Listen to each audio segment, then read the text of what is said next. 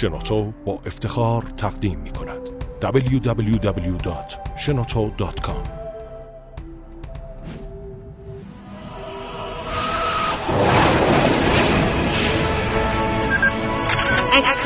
کاوشگر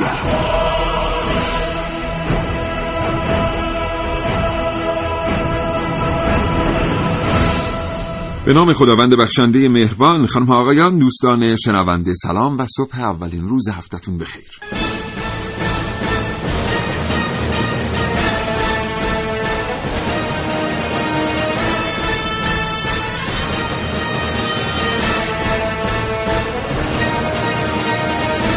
کاوشگر رو میشنوید زنده از رادیو جوان.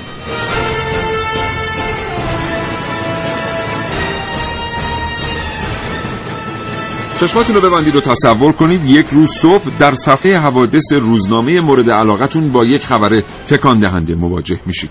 پسر بچه‌ای برادر خودش رو با قساوت به قتل رسوند.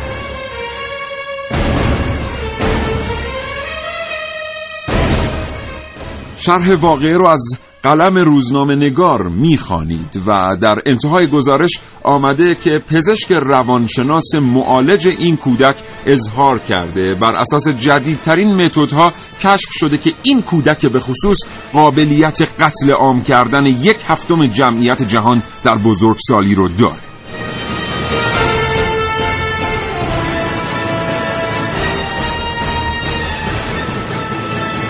این برنامه از کاوشگر در مورد چنگیز خان مغول بشنوید.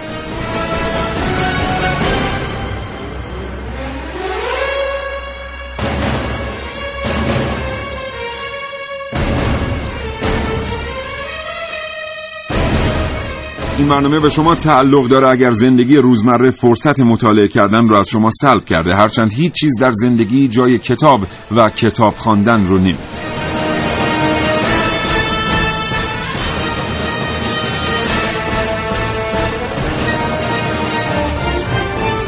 کاوشگر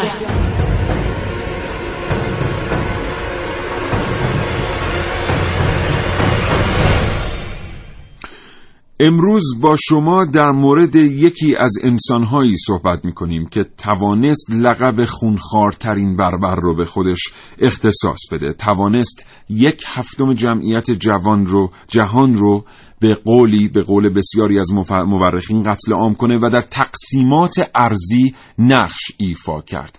جوانی که نوجوانی خودش رو در تبعید گذراند و در واقع به نظر نمی رسید که حتی بتونه به بزرگسالی برسه، اما همین جوان در تبعید توانست مغولان رو با هم متحد کنه و علیه همسایگانش وارد جنگ بشه. این موضوعات و بسیاری موضوعات دیگر با شرح و تفصیل در کاوشگر امروز.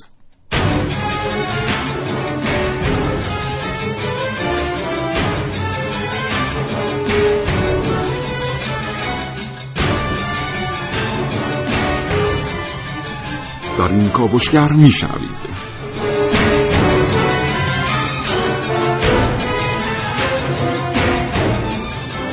از کتاب‌هایی که سوختند تا پوشش ضد حریق نانو. با کاوش‌های امروز من عارفه موسوی همراه باشید.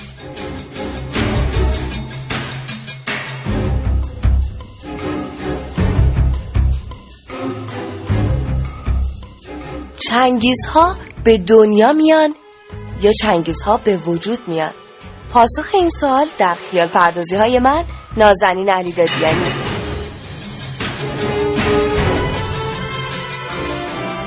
شگردهای اسرارآمیز چنگیز خان مغول برای پیروزی در جنگ‌ها رو در کاوشگر امروز از من محسن رسولی بشنوید. نیک اندیشی با مدیریت بد یا بد اندیشی با مدیریت خوب، با من ملیحه رشیدی. و در نهایت من سیاوش عقدایی دو گفتگو تقدیم حضور شما خواهم کرد با آقایان دکتر وحدتی نسب، محقق و مدرس دانشگاه، و دکتر سلطانی احمدی، نویسنده کتاب‌های تاریخی و مدرس دانشگاه. سه هزار و هشتصد و هشتاد و یک پر ارتباطی ما با شماست. همچنین اگر اطلاعاتی در مورد چنگیز خان مغول یا بازه از تاریخ که او میزیسته است دارید، این اطلاعات رو با کاوشگر و شنوندگانش به اشتراک بگذارید. دو بیست چهل هزار و دو بیست پنجاه نهصد و پنجاه و دو صدای شما رو دریافت و ضبط میکنه.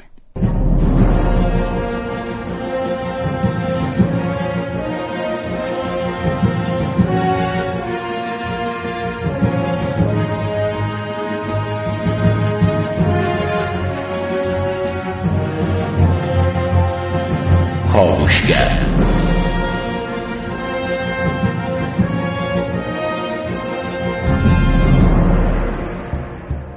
نه و هشت دقیقه صبح. این کاوشگره که تقدیم شما میشه. محسن سلام، صبح بخیر. به نام خدا، سلام و صبح بخیر خدمت تمام شنوندگان عزیز کاوشگر و خوشحالم که یک هفته دیگر رو با کاوشگر و با این شنوندگان عزیز داریم آغاز میکنیم. من هم همینطور. امروز چه خبر؟ امروز اول هفته و چه آدم خونخواری. آره، چنگیز خان که بود و چه کرد. آره، چنگیز خان مغول. اسم اصلیش میدونی چی بوده؟ تموچین؟ تموچین یا تموچین بهش میگن. آره. سال حالا در تولدش هم تاریخ تولدش یه مقدار شک و تردید هست. برخی میگن هزار و صد و پنجاه و پنج، برخی میگن هزار و صد و شصت و دو میلادی به دنیا اومده و تا سال هزار و دویست و بیست و هفت میلادی، هجدهم اوت هزار و دویست و بیست و هفت میلادی، چیز حدود هفتاد و سه تا هفتاد و هفت سال عمر کرده. حالا بخوایم تاریخش رو یه مقدار بالا پایین در نظر بگیریم و مهمترین اقدامش چی بوده؟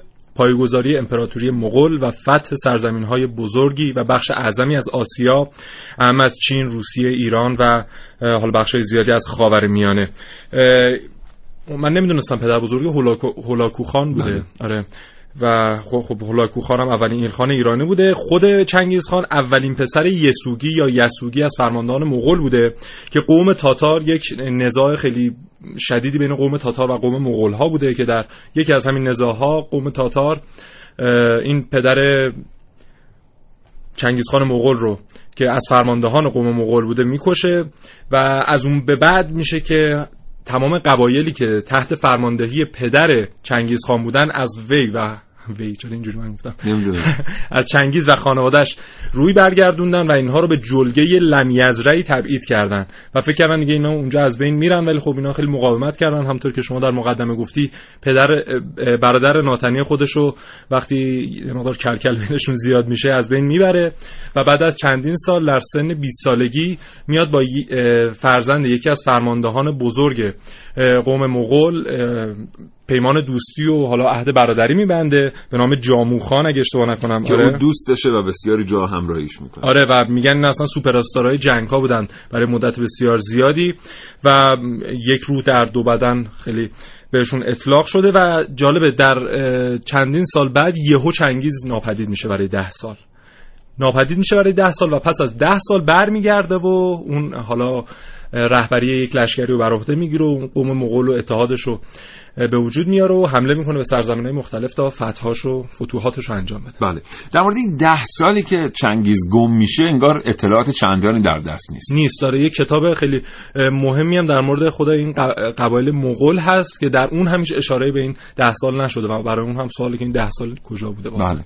حالا این کجا میره و چه اتفاقاتی میفته؟ اینکه چنگیز چطور در این سن و سال به سیاستمداری تبدیل میشه که میتونه نظر فرماندهان عالی رتبه در میان قوم مغول رو به سوی خودش جلب کنه و اونها رو مجاب کنه که باهاش همکاری کنن برای جنگیدن با قبایل همسایه. اینا همه سوالات متعددیه که در مورد چنگیز خان مغول وجود داره. شاید به لحاظ تاریخی به برخی از مسائل پاسخ داده شده باشه، ولی مطالعه شخصیت خود چنگیز خان و اینکه این روحیه رو از کجا میاره و اینکه چطور به آنچه که میخواد در سن حدوداً سی سالگی میرسه هنوز برای بسیاری از روانشناسان و کسانی که در علوم این چنینی فعالیت میکنن جذابیت داره.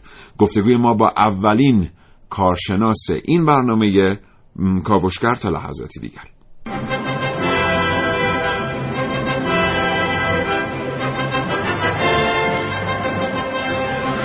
کاوشگر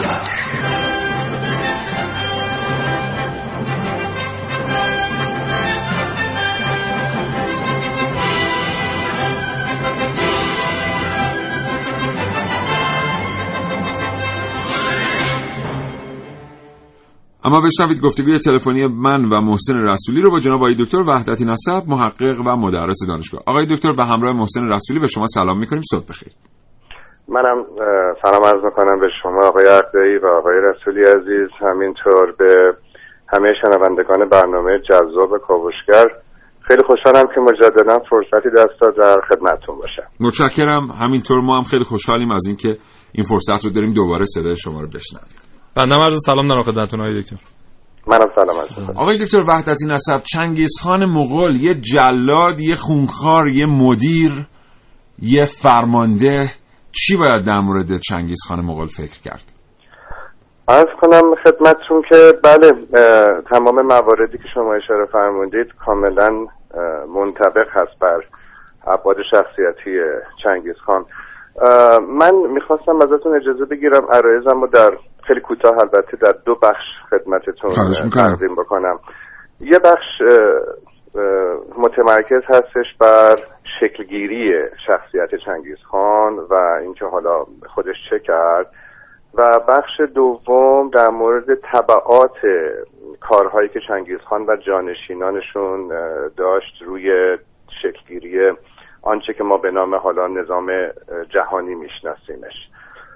ببینید در مورد تولد و مرگ چنگیز خان که خب روایت‌های متفاوتی وجود داره و حالا دوستان همه آشنا هستن و من مطمئنم که شما این اطلاعات در اختیار شنوندگان عزیز قرار دادید. نکته‌ای که در مورد شخصیت خود چنگیز خان خیلی مهمه از منظر انسان شناختی و روان شناختی این هستش که یک بحثی وجود داره در علم انسانشناسی و اون این هست که اتفاقاتی که در خلال کودکی و نوجوانی افراد میفته سهم چشمگیری داره در شکلگیری شخصیت آن فرد در بزرگسالی. بنابراین اگر یک فرد، یک انسان رو مجموعه ای از خصائص به ارث برده شده از والدینش در نظر بگیریم به علاوه رویدادهای محیطی که داره به این خصائصی که به ارث برده شده اجازه رشد و نمو و بروز میده، از جنبندی این دوتا ما میتونیم به جنبندی شخصیت واقعی فرد در بزرگسالیش برسیم. در مورد کودکی چنگیز خان روایت خیلی متناقض و ضد نقیضی وجود داره، ولی آنچه که تقریبا همه مورخین درش مشترک هستن اینه که ایشون کودکی بسیار سختی رو داشته. ما میدونیم که در پنج سالگی فکر میکنم حدودش پنج سالگی باشه پدرش رو از دست میده و طرد میشه به همراه مادر و برادرانش از گروهشون. اینا دچار فقر بسیار شدید بودن، حتی گفته شده که از طریق شکار کردن امرار معاش میکردن و مجددا در پانزده سالگی هم توسط یکی از خوانین قبایلی که خب بسیار متعدد بودن و همیشه هم با همدیگه درگیر و در حال جنگ بودن بازداشت میشه، به اسارت برده میشه، شکنجه های بسیار بسیار طولانی و وحشتناکی رو پشت سر میذاره تا در نهایت یکی از همین نگهبانان خودش که بعداً میشه یکی از سرداران به نام سپاهش از اونجا رهایی پیدا میکنه. و شما اگر زندگی چنگیز رو از صفر تا پانزده سالگیش در نظر بگیرید، یک زندگی بسیار مشقتبار، توأم با از دست دادن عزیزان، شکنجه های جسمانی و روحی بسیار سخت هستش و اینا میاد خیلی نقش بازی میکنه توی بروز اون رفتارهایی که در واقع اینا عقده های بسیار هیستریک و بازگشاده شده ای هستن که در بزرگسالی از این آدم میبینیم.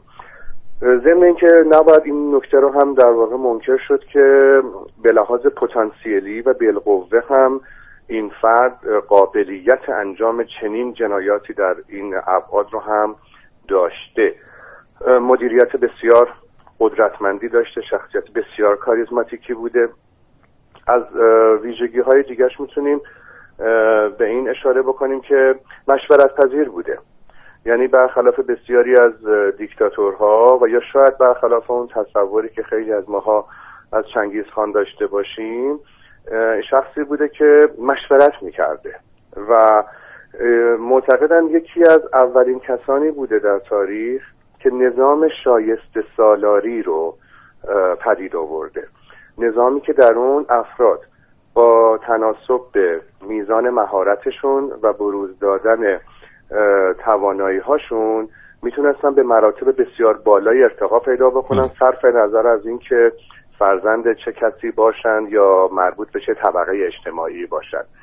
بنابراین این نظام شایسته سالاری خیلی خیلی کمک میکنه که در اطراف خودش اون حالا نظامیان یا افراد نخبه کارکشته رو جمع بکنه، نه فقط کسانی که حالا به دلیل طبقات اجتماعی مجبور بودن کنارش قرار بگیرن. و مشورت هایی هم که میگرفته، مشورت ها خب خیلی بهش کمک میکرده.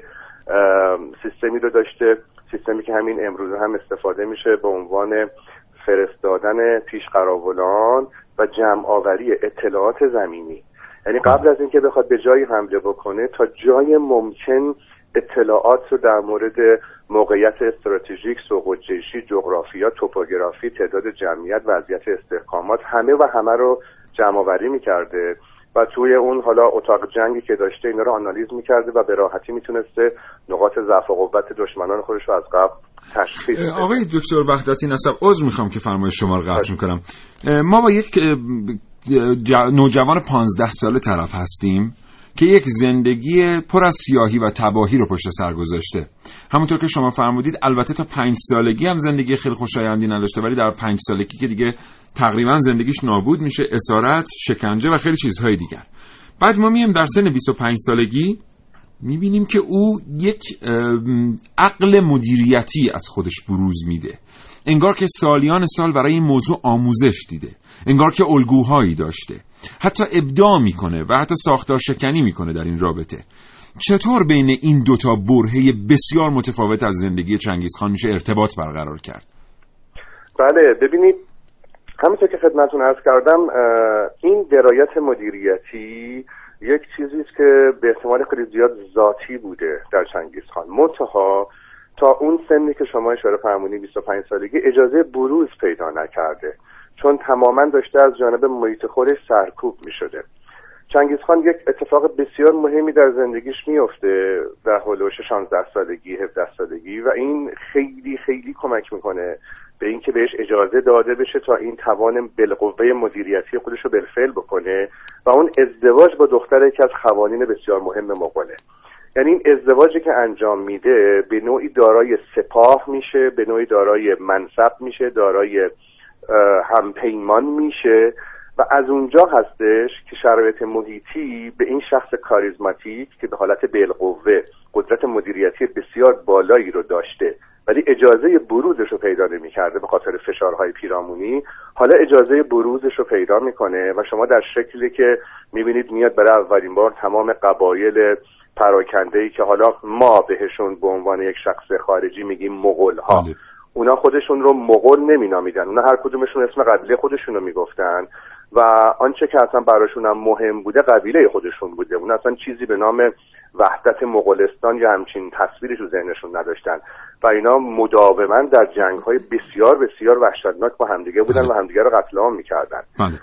نظیر اون چه که چهار قرن پیش در اسکاندیناوی اتفاق می‌افتاده. دقیقاً همینطوره. بعد نظیر اون چه که شاید هم بتونیم با اندکی اغماض بگیم در شبه جزیره عربستان رخ میده. عرب‌ها هم به خودشون عرب نمیگفتن، اونها آنچه که خودشون رو مینامیدن طوایفی بوده که بهش انتساب داشتن. بله بله، بسیار عالی. متشکرم آقای دکتر وحدتی نسب، ما یک دقیقه با شما فرصت داریم چون فرمودید که گفتهاتون در دو بخش خواهد بود. خواهش میکنم. بله، من این قسمت دوم عرایزمو خیلی سریع میخوام خدمتتون بگم.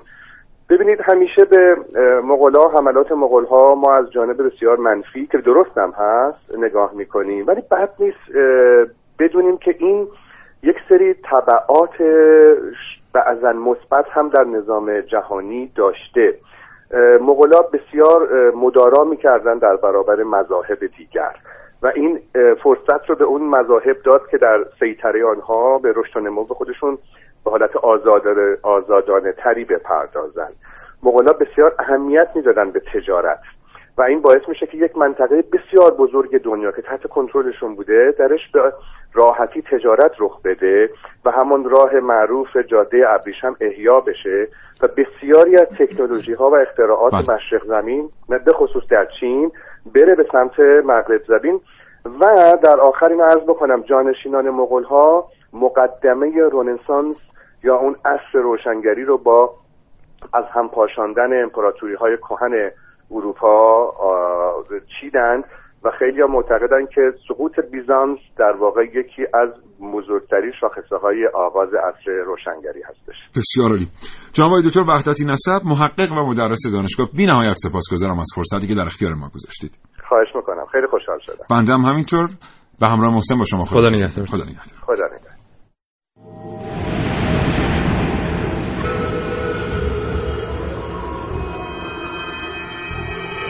از این لحظه تا زمان پخش صدای زنگ فرصت دارید حدس بزنید که این صدا صدای چیست.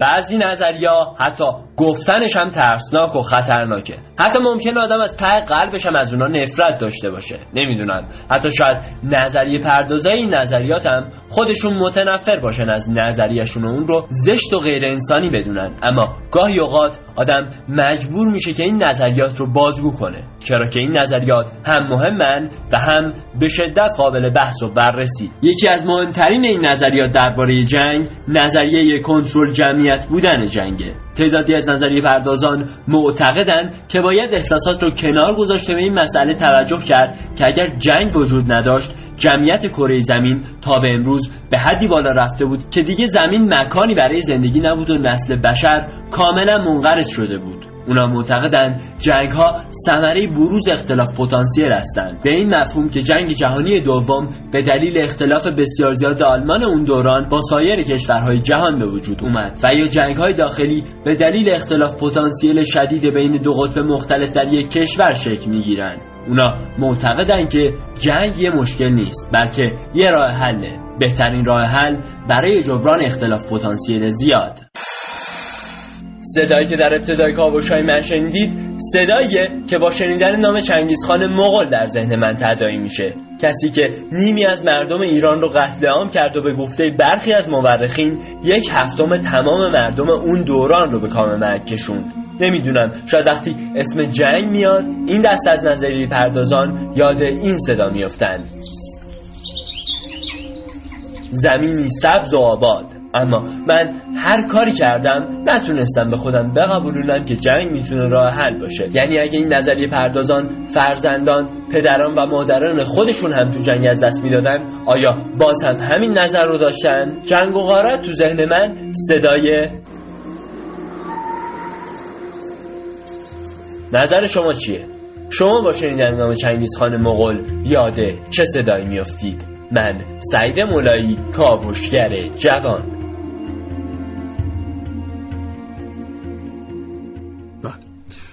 نه و بیست و پنج دقیقه و سی ثانیه صبح. سلام میکنم به شمایی که همین الان به جمع شنوندگان رادیو جوان پیوستید و کاوشگر رو با موضوع چنگیز خان که بود و چه کرد میشنوید. آره، ولی چی شد که اصلا اسمش گذاشتن چنگیز؟ تموچین مگه نبود؟ آره واقعا چی شد؟ آره، سال هزار و دویست و شش میلادی مجمع رؤسای قوریلتای، اگه اشتباه نکنم این مجمع قبایل مغوله، اینا جمع میشن و تموچین رو به عنوان خان بزرگ خود کل قبایل انتخاب میکنن و در اونجا کوکوچو، روحانی بزرگ مغولا، میاد رسما تموچین رو به چنگیز ملقب میکنه. چنگیز حالا یعنی چی؟ یعنی قوی، سخت، شاه شاهان، یک پادشاه خیلی قوی و اینجور حرفا.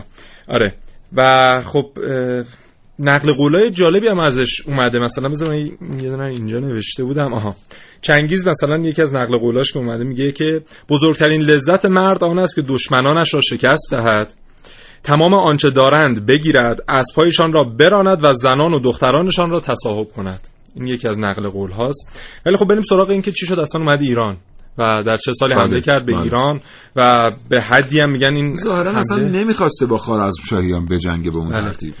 ببین این وقتی قدرتش تثبیت میشه و میره مثلا چین رو تصاحب میکنه و قدرت خب جامعه اونجا پیدا میکنه، هدفش این بوده که یک راه بازرگانی بین ایران تا چین راه بندازه. به خاطر همین میاد به سلطان محمد خوارزمشاه از طریق حالا اون سفرا و بازرگانانی که داشته ارسال میکنه به شهر اترار اگه اشتباه نکنم، آره اونجا میفرسته و به حالا به عنوان سفیر چنگیز خان اینا میرن اونجا که بگن آقا بیاید ما در چین مستقر شدیم، بیاید یک راه بازرگانی خوبی بین ایران و چین راه بندازیم. اما اونجا حاکم وقت اترار وقتی اینا وارد شهر میشن اونا رو کتبسته میگیره و تمام مالشون رو به غارت میگیره و در زندان محبوسشون میکنه و از سلطان محمد خوارزمشاه دستور قتلشون رو میگیره و اونها رو به قتل میرسونه. وقتی خبرش به چنگیز میرسه، چنگیز از سلطان محمد خوارزمشاه میخواد که این سلطان رو کتبسته تحویلش بده تا خودش به حالا اون جزای اعمالی که میخواد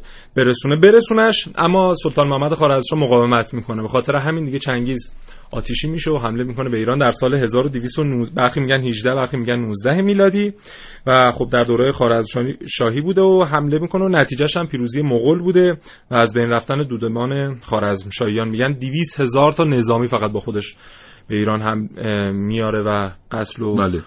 خونریزی های عجیبی را میندازه، مخصوصا در نیشابور، چون نیشابور در اون زمان مهد علم و دانش و نوآوری بوده واقعا و میگن جویهای خونی که اونجا راه میفته خیلی عجیب بوده و از سر حالا مردان و زنان و کودکان هرمهایی میساخته و حالا سینه بزرگان اون شهر رو میدریده تا آره مگس‌ها و عقابان و اینا بیان حالا اونجا در مهمانی که داشتن آره بله در مهمانی صرف کنن. چقدر شعرا که از بین رفتن در این واقعا حمله. جالبه خود سلطان محمد وقتی حمله میکنه به ایران فرار میکنه به جزیره در دریاچه خزر، اما پسرش جلال الدین مقاومت میکنه مالی. و ایستادگی میکنه و خیلی در خیلی هم از جنگ‌ها و شهرها هم پیروز میشه حتی در مقابل چنگیز خان. و خود چنگیز خان از نیکی به نیکی یاد میکنه از جلال الدین و به پسراش میگه ببین اگه شما قرار پسر و حالا موروث من باشید اینجوری باشید. جلال الدین سردار ایرانی است که خیلی کم ازش شنیده ایم، خیلی در مقابل چنگیز ایستاد، ولی اون موقعی که جلال الدین مقاومت‌های اصلیش رو در مقابل چنگیز خان آغاز کرد یک پارچگی سپاه ایران از دست رفته بود. بسیاری معتقد هستند که اگر همون ابتدا سلطان محمد خوارزمشاه هر آنچه قوا داشت در قالب یک سپاه یک پارچه به نبرد چنگیز خان مغول میفرستاد، احتمال اینکه میتونست در واقع دفع بکنه حمله چنگیز رو وجود داشت، ولی از اونجایی که متاسفانه این سپاه با هم منسجم نشد و خورده خورده به نبرد با چنگیز رفت، متاسفانه این موفقیت عاید نشد. وقایع بسیار تلخی هم که در نیشابور اتفاق افتاد، همونطور که محسن گفت نه و بیست و نه دقیقه و پنجاه ثانیه صبح. این برنامه همچنان ادامه داره تا حوالی ساعت ده صبح. ناشنیده ها در مورد چنگیز خان مغول رو از ما بشنوید. کاوشگر.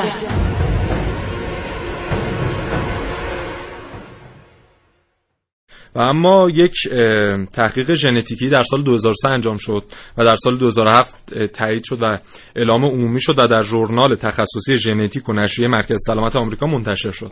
و حالا این چی میگه این تحقیق؟ میگه که حدود نیم درصد کل جمعیت جهان به شکل مستقیم حامل ژن شخص چنگیز خان هستند، که این میشه چیزی حدود سی و پنج میلیون نفر از کل جمعیت جهان و اینا نوادگان مستقیم چنگیز خان هستند. و میگن هشت درصد جمعیت امروز آسیا هم از نوادگان مستقیم چنگیز خان هستند و افراد مختلف در کشورهای مختلف بین نیم تا چهل و سه درصد حامل ژن مغول‌ها هستند. البته این یه مقدار چیز عجیبی نیست واقعا باید. چون طی جنگ‌های مختلف، طی کشورگشایی‌های مختلفی که حالا امپراتوری‌های مختلف داشتن، از اسکندر حتی امپراتوری پرشیا، همین مغول‌ها و حالا اعراب و افراد دیگه داشتن، دیگه این ژن‌ها یه مقدار بله. ترکیبشون زیاد و همین اقیانوس‌ها که در نظر نگیریم قریب به یک سوم جهان رو طی می‌کنن قوم مغول. آره. همونجور که تو اشاره کردی قریب به دویست هزار، حالا بعضی منابع میگن سیصد هزار آره. فقط نظامی با خودش به ایران میاره بله. و این طبیعی است که اختلالات ژنتیکی در مقیاس بسیار بزرگی اتفاق میفته. حالا این رو ما در ایران داریم، در روسیه حاشیه جنوبیش و حاشیه غربیش به همین ترتیب، در عرض کنم که در چین به همین ترتیب. به هر حال این کسانی که حامل این ژن هستن میتونن خیلی زیاد باشن، تعدادشون خیلی زیاد باشه به خاطر اختلالات ژنتیکی قوم مغول و اقوام دیگر. یه چند دقیقه دیگه میریم سراغ گفتگوی تلفنی بعدیمون، اما یه چیزی که در مورد چنگیز خان بسیار بسیار مهمه و این برنامه ما می‌خواستیم در موردش صحبت کنیم، شیوه جنگیدن چنگیز خان بوده. بله. آقای دکتر وحدتی نسب به این اشاره کردن که کاریزماتیک بوده چنگیز خان. ببینید ما داریم در مورد متحد کردن قومی صحبت می‌کنیم که اینا اصلاً چیز ندارن، تصوری از یک مملکت یک پارچه ندارن. چطور اینا میان به چنگیز خان مغول اعتماد میکنن؟ بعد چرا انقدر مغول ها چنگیز خان رو دوست دارن؟ چرا هیچ کس سرکشی نمیکنه در سپاه چنگیز خان؟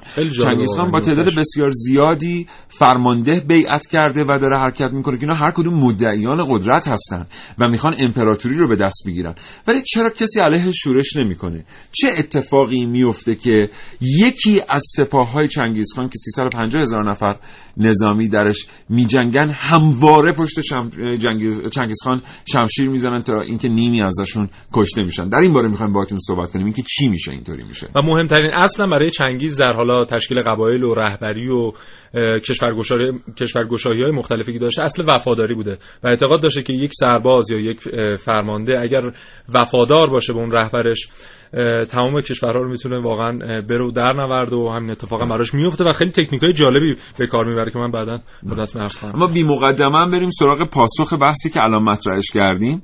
بسیاری از تاریخ نگاران معتقد هستند دلیل اصلی این که چنگیز خان تونسته در این حوزه موفق باشه این بوده که خودش همیشه در جلوترین صف سپاه در جنگ‌ها شمشیر می‌زده. بله. یعنی ما جنگی رو نداریم که چنگیز خان در اون منطقه جغرافیایی حضور داشته باشه و نجنگیده باشه در اون جنگ. هرگز در پس سپاه نایستاده و تا لحظات واپسین عمر خودش هم میگفته اگر کسی معتقد هست که در میدان مبارزه میتونه پشت چنگیز خان مغول رو به خاک بسپاره همین الان شمشیرش رو از نیام بکشه و ادعای خودش رو محک بزنه. اگر باخت خواهد مرد، ولی اگر برد امپراتوری مغول نصیبش خواهد شد. همواره به عنوان قدرتمندترین جنگاور، یعنی بازیکن برتر میدان بوده خودش و خیلی هم از اصل غافلگیری استفاده می‌کرده تو جنگ‌هاش و خیلی تنوع طلب بوده. یعنی مثلا این جنگ رو الان انجام میداد با یه نقشه و به پیروزی می‌رسید، اگر شش ماه بعد می‌خواست یه جنگ دیگه صورت بده اصلا از نقشه قبلی استفاده نمی‌کرد و تکنیک‌های جدیدی استفاده می‌کرد و میگن که مثلا یکی از تکنیک‌هاش این بوده که وقتی حمله می‌کرده مثلا بعد از یکی دو ساعت عقب نشینی خیلی سوری و الکی انجام میدادن سربازانش و یهو از مثلا دو طرف سربازان آره اسبان اسبای تازه نفس حمله میکردن و ما کودکیشو که نگاه کردیم گفتیم که این در شکار خیلی ماهر بوده و به خاطر اون جلگه لمی ازرعی که بوده خیلی نیاز داشته برای تامین غذا شکار انجام بده. بعدها میاد در همین فنون جنگیش فنون مورد استفاده در شکار رو با بازی‌های جنگی تخصصی ترکیب میکنه و یکی از علل پیروزیش در جنگ‌ها هم همین بوده. بله. حالا اون دلیلی که ما گفتیم که این خودش جنگاور بوده و خودش بهترین جنگجوی میدان بوده و اینا اتفاقا یه درسی درش هست. بله. در انتخاب مدیر شما وقتی مدیر رو برای یک سیستم انتخاب میکنی که در همون سیستم از صفر رشد کرده همه چیز رو میشناسه، اون مدیر اگر لایق ترین فرد اون سیستم باشه و مدیریت رسیده باشه سایری مدیریتش رو میپذیرن. کسی نمیتونه سرش کلاه بذاره، نمیشه به این سادگی از دستش در رفت. میدونه که تو مجموعش چه اتفاقی میفته. خیلی از آدمایی که فکر میکنن در در نسل ما میگن پیچوندن مدیرا دیگه، در سر کار گذاشتن مدیراشون خلاقیت دارن و خبرن، از پس این مدیرها بر نمیان. این یه الگوی خوبه که میشه از یه آدمه بعد گرفت. خانم شایان اشاره میکنم بریم به اتاق فرمان. بگو محسن. ولی بعد من خواستم همین نکته رو اشاره کنم که به خاطر همینه که میگن خیلی از بزرگترین فعالان بزرگ اقتصادی از دستفروشی شروع کردن و این مراحل رو طی کردن تا اینجا رسیدن. نه و سی و نه دقیقه و ده ثانیه. به نظر شما یه مدیر نیک اندیش با مدیریت بد چه فرقی با یه مدیر بد اندیش با مدیریت خوب داره؟ سعی می‌کنه فقط اول ادب رو به جا بیاره. یعنی اگه مدیر خوب نتونه کاری رو انجام بده، نتونه کار سازنده انجام بده، نتونه جمعی رو دور هم جمع کنه، کسی مدیر نیست. مدیرتون چجوریه؟ خوبه دیگه، هنر بدی نیست. در هر حال تا وقتی که کارامون رو خوب انجام میدیم کاری به کارمون نداره، ولی وقتی که از چه نقطه ضعفی ببینه تو کارمون برخورد جدی داره. اینطوری بشه توی جامعه ایدئال به دست میاد دیگه.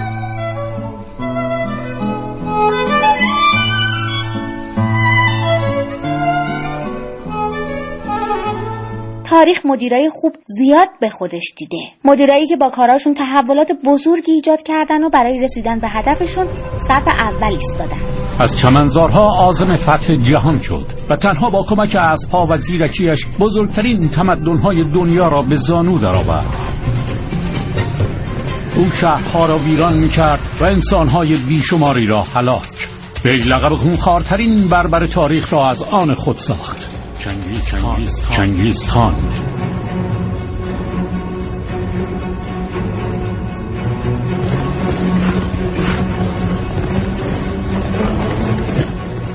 اشتباه نکنید، من نمیخوام بگم که اون آدم خوبی بوده یا نه. من میخوام بگم که آدما با اهداف پلید یا اهداف متعالی هر دو به واسطه مدیریت خوب میتونن به اهدافشون برسن.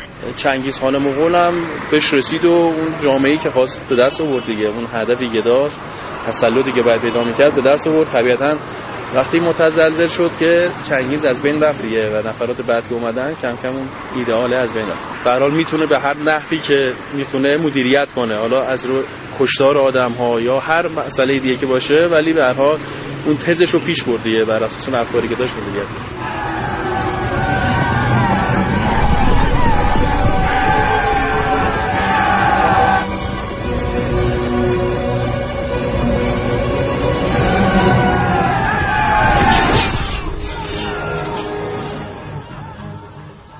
کاش این شهامت و مدیریت در جهت دستیابی به یه هدف انسانی به کار گرفته میشد. اونها جنگای نامرتب بر اساس مش اجنبیه. اونام هم همونطوره، فرق نمیکنه. مدیریت یعنی دل به دست آوردن، به نحو احسن کار انجام دادن.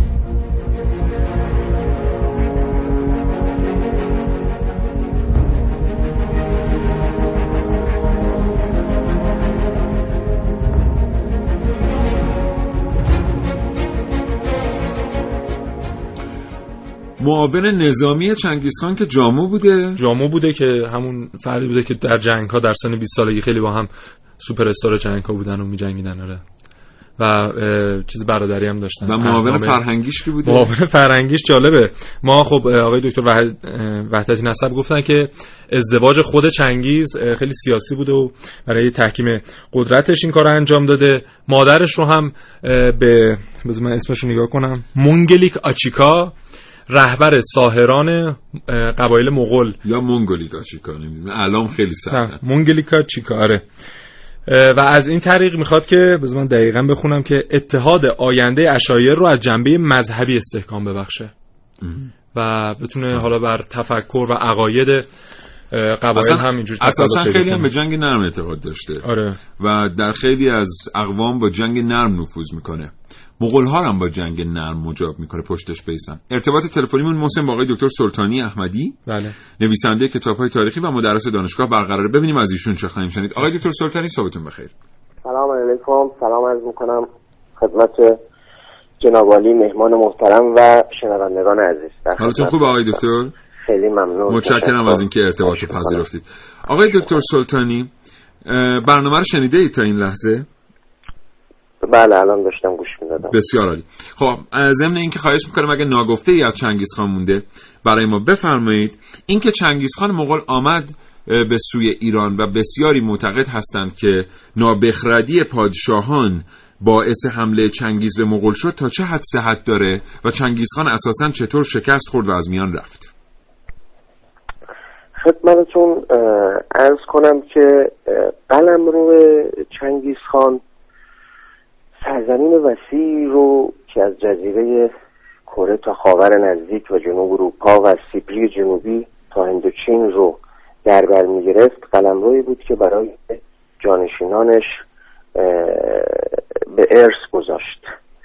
حرکاتی که چنگیز خان قبل از حمله به خراسان انجام داد، یعنی حمله به چین شمالی، نشون میداد که او نگاه جهانگشایانه داره و بی تدبیری سلطان محمد خوارزمشاه صرفا یک بهانه به ایشون برای تجاوز به ولایات خراسان و ایران رو داده بود، وگرنه به این مفهوم نیست که اگر مثلا سلطان محمد خوارزمشاه در ماجرای کشتار بازرگانان در شهر اترار و اینها اقدامی، اگر اون اقدام صورت نمیگیره اون حمله صورت نمیگیره. ممکن بود حالا یک مدتی به تأخیر بیفته، ولی در این که ایشون رویکرد جهانگشایانه داشت تردیدی نیست.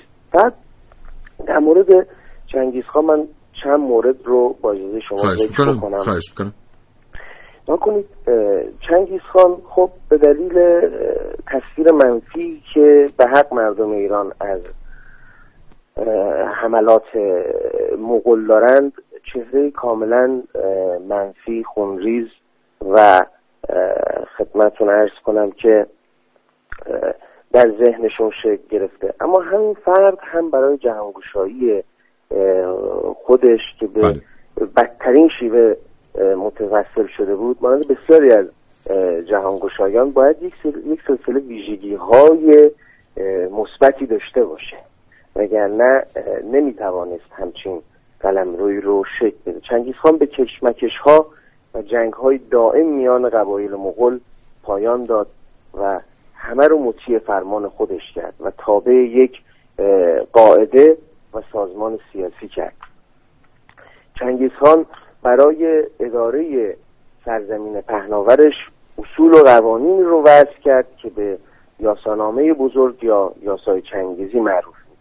اساس این قوانین بر سنت‌های مغولی استوار بود، اما خب خود چنگیز خان بخشی از این سنت‌های مغولی رو اصلاح کرد و مواردی رو به اون افسود و به اون رسمیت داد. به نقل از جوینی صاحب کتاب جهانگوشا میگه هر مصلحتی را، دستوری و هر گناهی را، خدمتتون عرض کنم که حدی پدید آورد. توجه داشته باشیم مجازات دروغ، دزدی، زنا، لواط، فرار از جنگ، جاسوسی، خیانت و آلوده کردن آب و نظایر اون در یاسای چنگیزی کیفر خدمتتون عرض کنم که مرگ داشت و در سایه اجرای این قوانین سخت و خشن چنگیز خان تونست چنان امنیتی رو به وجود بیاره که به قول گروس مستشرق مستشرق غربی میگه در خطه پهناور میان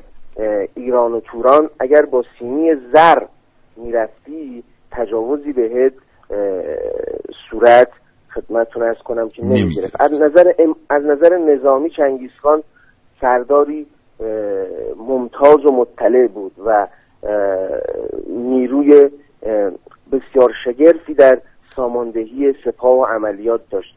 اون سپاه خودش رو به لشکرهای ده هزار نفری تومان، همین تومانی که الان ما در مورد پول در ادبیات مردمی واژه مغولیه، خدمتتون عرض کنم که به لشکرهای ده هزار نفری که تومان نامیده میشد تقسیم میکرد و در قالب هزاره و صده و دهه باز این تقسیم بندی رو ریستر میکرد و افرادی مجرب رو به فرماندهی این افر...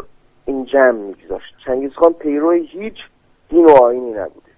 از این رو نسبت به هیچ یک از ادیان تعصب نمیورزیده و همه ادیان از اسلام و مسیحیت و یهود و جزء اون آزادی داشتن. پیروان ادیان به شرط عدم تجاوز به حکومت چنگیز و آزادی همدیگه در برگزاری مراسم خودشون آزاد بودن. البته برخی احتمال دادن که چنگیز خان تمایل به آیین شمنی داشته باشه.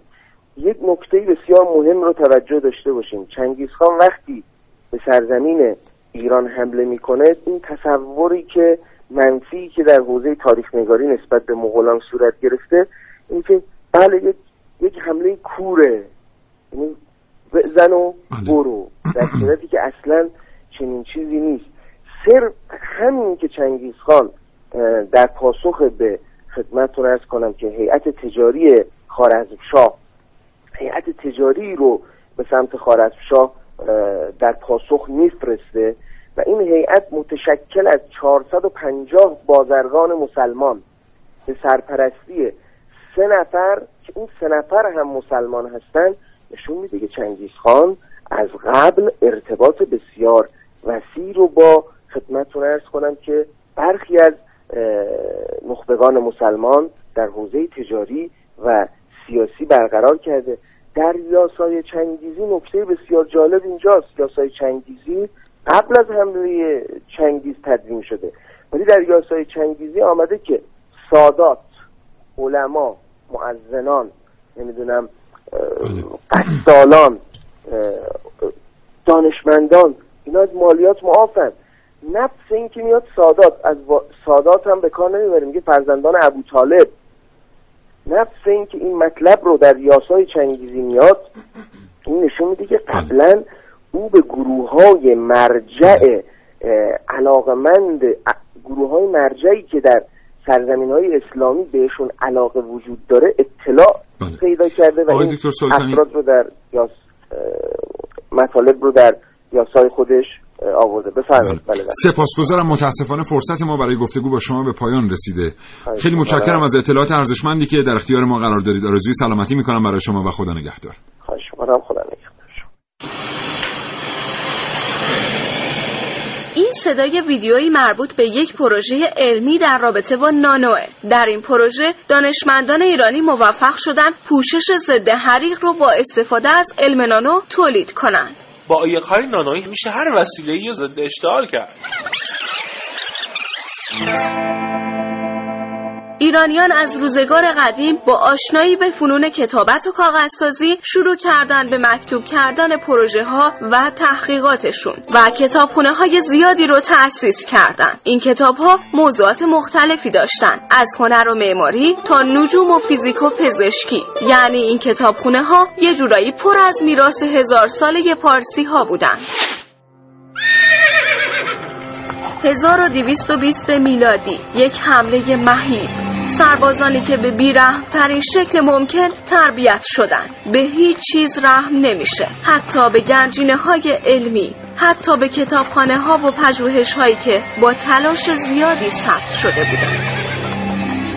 کتابخانه‌ها به آتش کشیده میشن. مغول‌ها تمام اسناد علمی و پژوهشی پارسیان رو میسوزونن. اما قطعاً این نقطه پایان برای ارتقاء دانش در سرزمین پارسی‌ها نبود. کوشش‌ها ادامه پیدا کرد و کتاب‌های زیادی دوباره نوشته شد. کتابخانه‌های بزرگی دوباره تأسیس شد و علم و دانش سرزمین پارسی‌ها باز هم گسترش پیدا کرد.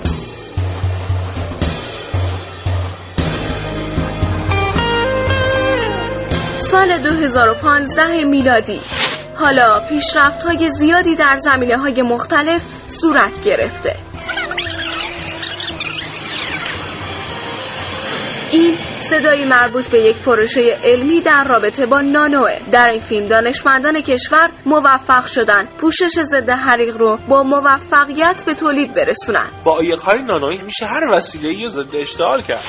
از حمله مغول‌ها تا امروز سرزمین پارسیان فراز و نشیب‌های زیادی رو تجربه کرده، اما با همه اینها هنوز هم دانش کشور در حال پیشرفته. حالا اتفاقات تاریخی اثبات می‌کنن که هیچ چیز نمیتونه جلوی پیشرفت دانش پارسی رو بگیره.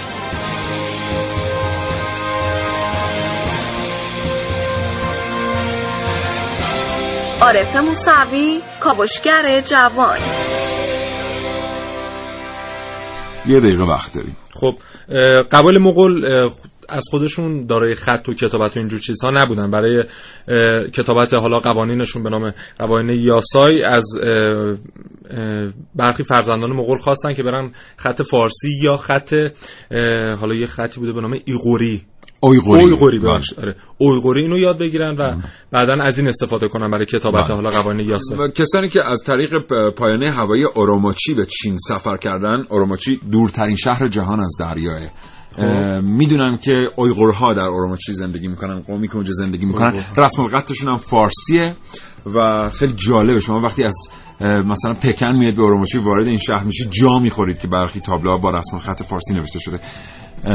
موسیقی پایان رو در مورد اعلام هم یه توضیح بده محسن. آها بله، من اون شهری که اول نمایندگان چنگیز خان بهش فرستاده شدن در اترار. ایران اترار گفتم، اترار درستش. حالا این اعلام یه مقدار ب... به ما ببخشید. آره. بعضی از برنامه‌ها تعداد اعلام خیلی زیاده، واقعا منبعی هم برای چک کردن این اعلام نیستن.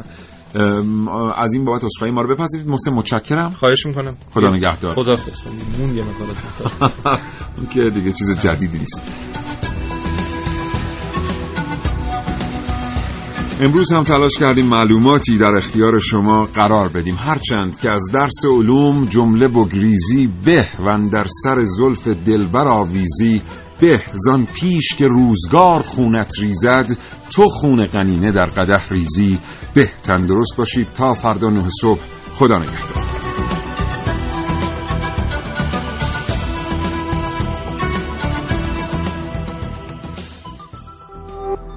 شنوتو ارائه دهنده پادکست های صوتی فارسی